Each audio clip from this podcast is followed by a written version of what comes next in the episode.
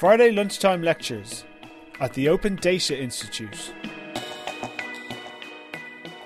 So this is the takeaway, as Catherine has said. There are a number of initiatives, programmes, parts of government, the public services, that are encroaching upon open data, or the open data brand, or the term open data, and I hope to give you a clue as to why that's a very, very bad idea with this talk. So, as Catherine says, the first lecture I gave with Terry Doughty was around the proposal that the government made back in 2012, late 2012, that they were going to open up the National Pupil Database. The National Pupil Database being something that not many people know about, but which is effectively a massive collection of children's personal data, information about children, highly sensitive information about children, that is gathered from the information management systems of every school in the country on a, now I think, termly basis. So let's have a look at some data, just to give you a clue as to what these are. You can see I've just taken a single tab of a very large set of tabs that the National Pupil Database consists of, and hopefully you can see straight away that there are some highly sensitive pieces of information, fields of information here, things about physical abuse, sexual abuse, there are things about asylum seeking, and also there are identifiers. Yeah? There are bits that will give postcode. There are things that will allow you to track a particular individual through this data set. The NPD has existed for quite some years, and internally the Department of Health have a bunch of statisticians who understand this data, understand the sensitivity of this data, and who had already categorised it into 4 tiers. And what you'll notice from each of these 4 tiers of categorisation of data in the National Pupil Database, they recognise that each one, identifying, identifiable, identifiable. Yeah? They didn't have any data in there that they thought wasn't identifiable. So the idea of opening this up, of providing this as open data, is frankly nuts. We'll see they had an internal process. These sometimes can be problematic. We didn't actually have to look in too much detail at this because the proposal was pretty resoundingly by ODI as well and others given a hammering, and they have decided not to open the National Pupil Database. What this raises is some sort of key concepts. One is this basic idea that simply by obfuscating data, you obviate the need for going for people's consent. Yeah, this is a very, very insidious idea. Yeah? Yes, we can produce properly treated aggregate statistics, that's fine. But merely obscuring some details or removing some details does not obviate the need for consent, and certainly under the Data Protection Act, the need to inform people for fair processing. And unfortunately, notification where it means a few lines in the small print, once at the beginning of term in a sheaf of papers, or once at the beginning of the school year in a sheaf of papers saying, well, your data is going to be going up to somewhere it can be shared onwards, that is not knowledge. That is not people knowing what is being done with their kids' data. And there is also another really quite key idea here, that if you do anonymise or start to remove or perturb the data in the data set, you start to degrade its utility. So it may actually be a silly idea to try to use these methods of obfuscation if what you want to do is proper research. What you should do is have proper processes, acknowledge that this is personal data, and there are ways that that can then be handled.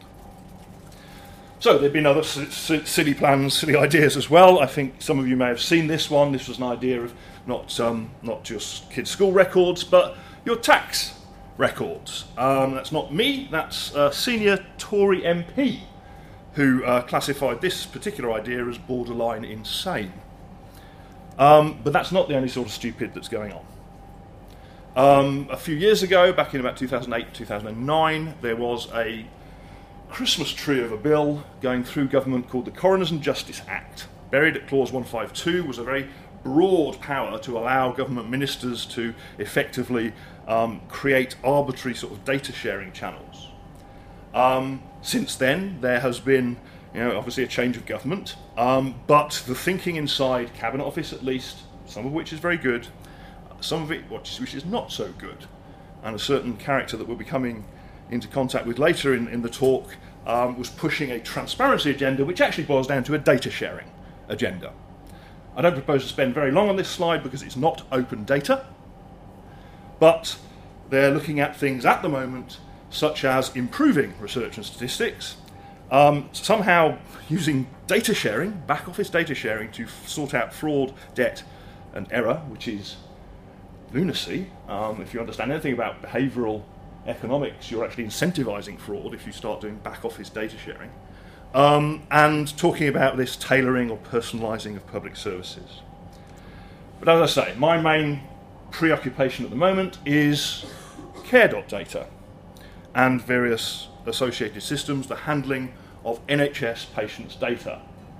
Those of you who've seen some of my I did a talk at the ODI, but it was a public meeting a few months back, may have seen a version of this diagram.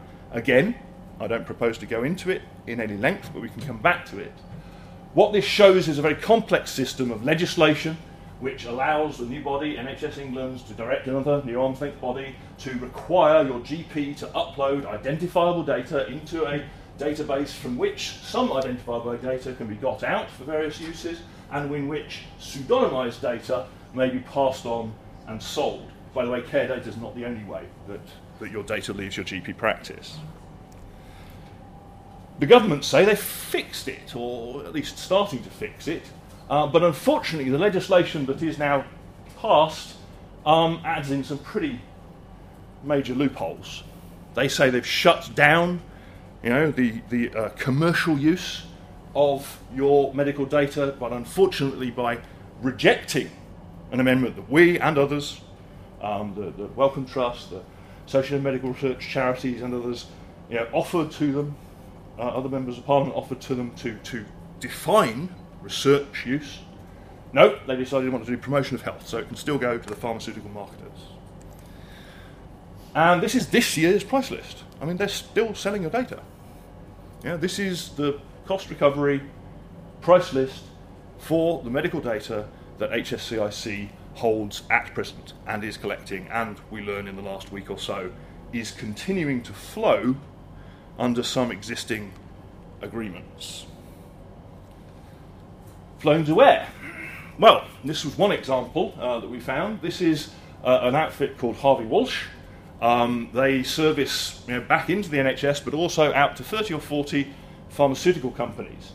They proudly boast to hold over a billion linked patient hospital statistics records. Okay? That stuff should not have gone out the door for commercial reuse. Why? Well, let's have a look at what some people have been doing with HES. This is, pseudonymized data. Okay? So you don't see the actual person's name. But what you do start to see is a very detailed date by date, episode by episode breakdown of someone's care history. We've actually redacted some of the information that they were perfectly happy to post on the web. Yeah? An actual day-dated event associated with a bunch of diagnoses and the other information that's here. This is a 81 to 85-year-old woman going through a series of hospital visits, probably in the late stages of secondary cancers. And all these numbers here, okay, they look like they're obscure, but you can just go to the web and look them up on the NHS's data dictionary. You can find out where she's having an ovary removed. Okay? So this sort of stuff, they've said that's fine. I think most patients would feel being observed or tracked by pharmaceutical companies or whoever, on a day-by-day set of visits through hospitals is starting to get more than a little creepy. The fact is that patient-level health information, rich information about someone in their life to do with their medical events, it's inherently identifying. We all have a unique pattern of events that have happened through our lives. This stuff is just hospital visits. The proposal for care.data is to add in, large amounts of your GP reports as well. Yeah, that starts to become an incredibly identifiable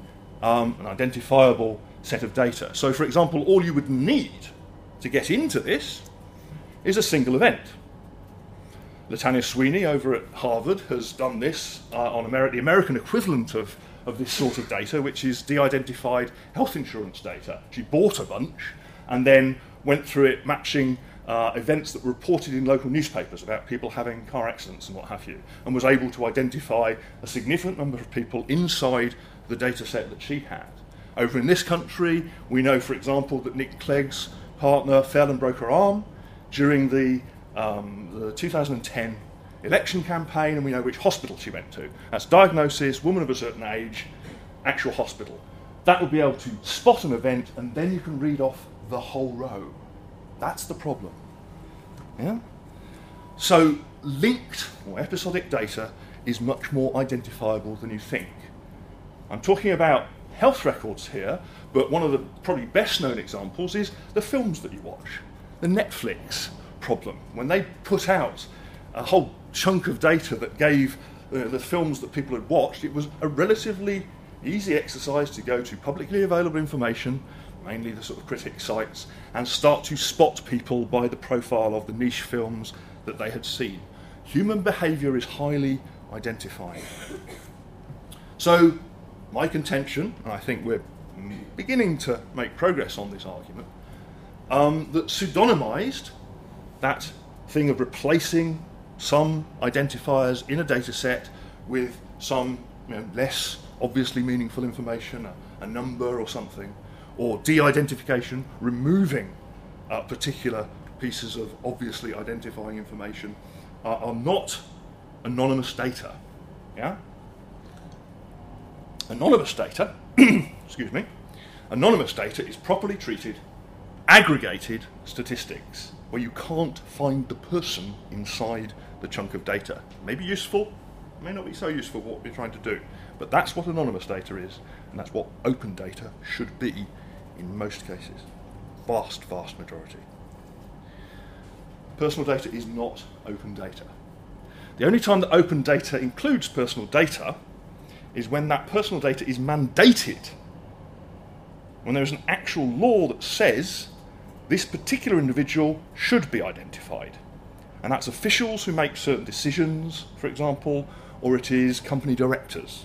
By virtue of their position and the influence that they can have on other people, it's been determined in law that you need to be able to find out who these people are. Generally in the civil service, we're talking about the top couple of tiers. You don't get to find out every single sort of civil servant's name. That's probably not entirely appropriate, but certainly decision makers, people who can affect us in our lives, that is the sort of personal data that would make it into open data, but it is the only sort. So I'd like to sort of wrap up or get towards the finish by something that's happened literally in the last 72 hours. So a gentleman called Tim Kelsey, who is the Director of Patients and Information at NHS England, NHS England commissioned a report, a policy document from New York University for some reason. And we don't know why they think UK academics don't know enough about this stuff, but they did. And this NHS England report, which as I say has an introduction by Mr. Kelsey, is a blueprint, they say, to develop research and learning programme for the open data era in health and social care. All sounds very good. Until you actually read it. Now, this is a problem. This is a big problem. It's a problem for us all as patients and citizens and human beings, but it is a problem specifically, I say, for the open data community. We already know that the Open Knowledge Foundation is taking this very, very seriously. I know Catherine said that they're in touch with GovLab. This is something that has to be stamped out. Open data is a relatively new term. It's a sort of early stage brand, if you like. Yeah? It's not manifested in law like personal data or privacy, which is recognised as a fundamental human right. It is trying to carve out a space. If that space is polluted by people who have different agendas, yeah, you are going to lose your brand, the value of what you are doing, the message that you are trying to get across about open data. Now, we do our bit. Whenever we see stuff like this, we, defend open data. But this needs to be done more by the community, because it's happening all over the place. And as I said, there's bits of government using open in very loose ways to describe things that they are doing which are very definitely not open. This was just blatant, semi-open. It is quite ridiculous, and for the purposes of their conceptual framework, we're talking about a policy document or a quasi-policy document. They decided to include both open and semi-open data. That was nice of them. But the key difference that is between this semi-open idea that they had and open data is not that it's open data's in a fully downloadable format. Yeah? It's that what they refer to as semi-open data, as I hope I've shown you, contains personal data. So this is where we've left it at this morning. They have reissued the document. I think I got a copy on the train, and they've changed the term semi-open to something a little bit more sensible, restricted data. I think that's probably a bit more reasonable in terms of how you are going to define the sort of data that contains all of our medical information. So, that was a bit of a whistle-stop tour, but I'd rather sort of leave some time open for questions and to get into it, and we'll zizz around the slides. But I just want to leave you with this set of thoughts. There are techniques, yeah? There are data treatment techniques. Pseudonymization is one of them. Pseudonymization is necessary for the transfer of data, endpoint to endpoint. It is very sensible to remove or conceal or obscure identifiers which would make the data spontaneously identifiable by someone who just slaps eyes on it, containing your name or address, or in the context of, say, a healthcare setting where someone can look up an NHS number on PDS and Personal Demographic Service and get loads and loads of information about the person, where it's trivially re-identifiable. Pseudonymization is necessary, but it is not sufficient. The problem that we've had is that people who don't really understand this stuff and who are driving policy have been saying for quite some time that pseudonymization is fine. They blur the line. They say pseudonymized, well, it's anonymized. It's not. Similarly with de-identification. If you take away bits of information, yes, you will tend to make, again, a record maybe a bit harder to identify in the respect of that particular identifier, yeah? But that doesn't get rid of all the other rich data that is in there. And it's that which starts to create, if you like, a fingerprint, a data fingerprint to identify a person. And if you can get in, if you can just get into one single event, as I've said, then that can expose a whole bunch of stuff. It may not be that the event that you use to get into someone's line is the most embarrassing thing about them. In fact, it probably won't be. Yeah? But if all of our medical records are taken up into a system which, as we currently stand, it is not clear exactly what the protections are. We've been working very, very hard, and we actually sit on the advisory board to this thing now. But, working very, very hard to think about exactly how you treat this national treasure, which is the entire population's medical records. No one is denying that there might be great benefits to be derived from this. But the problem is those have not been balanced up against the great risks, the greatest risk of which is the shattering of trust. Yeah?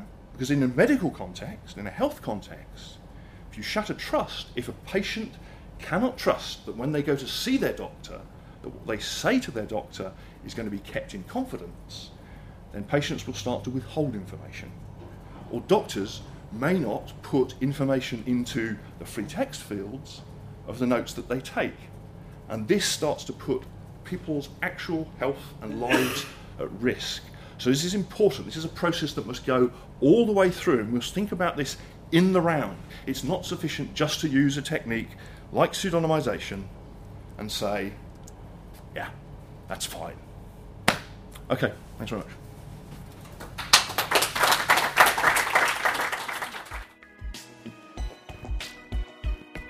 You've been listening to a Friday lunchtime lecture brought to you by the Open Data Institute.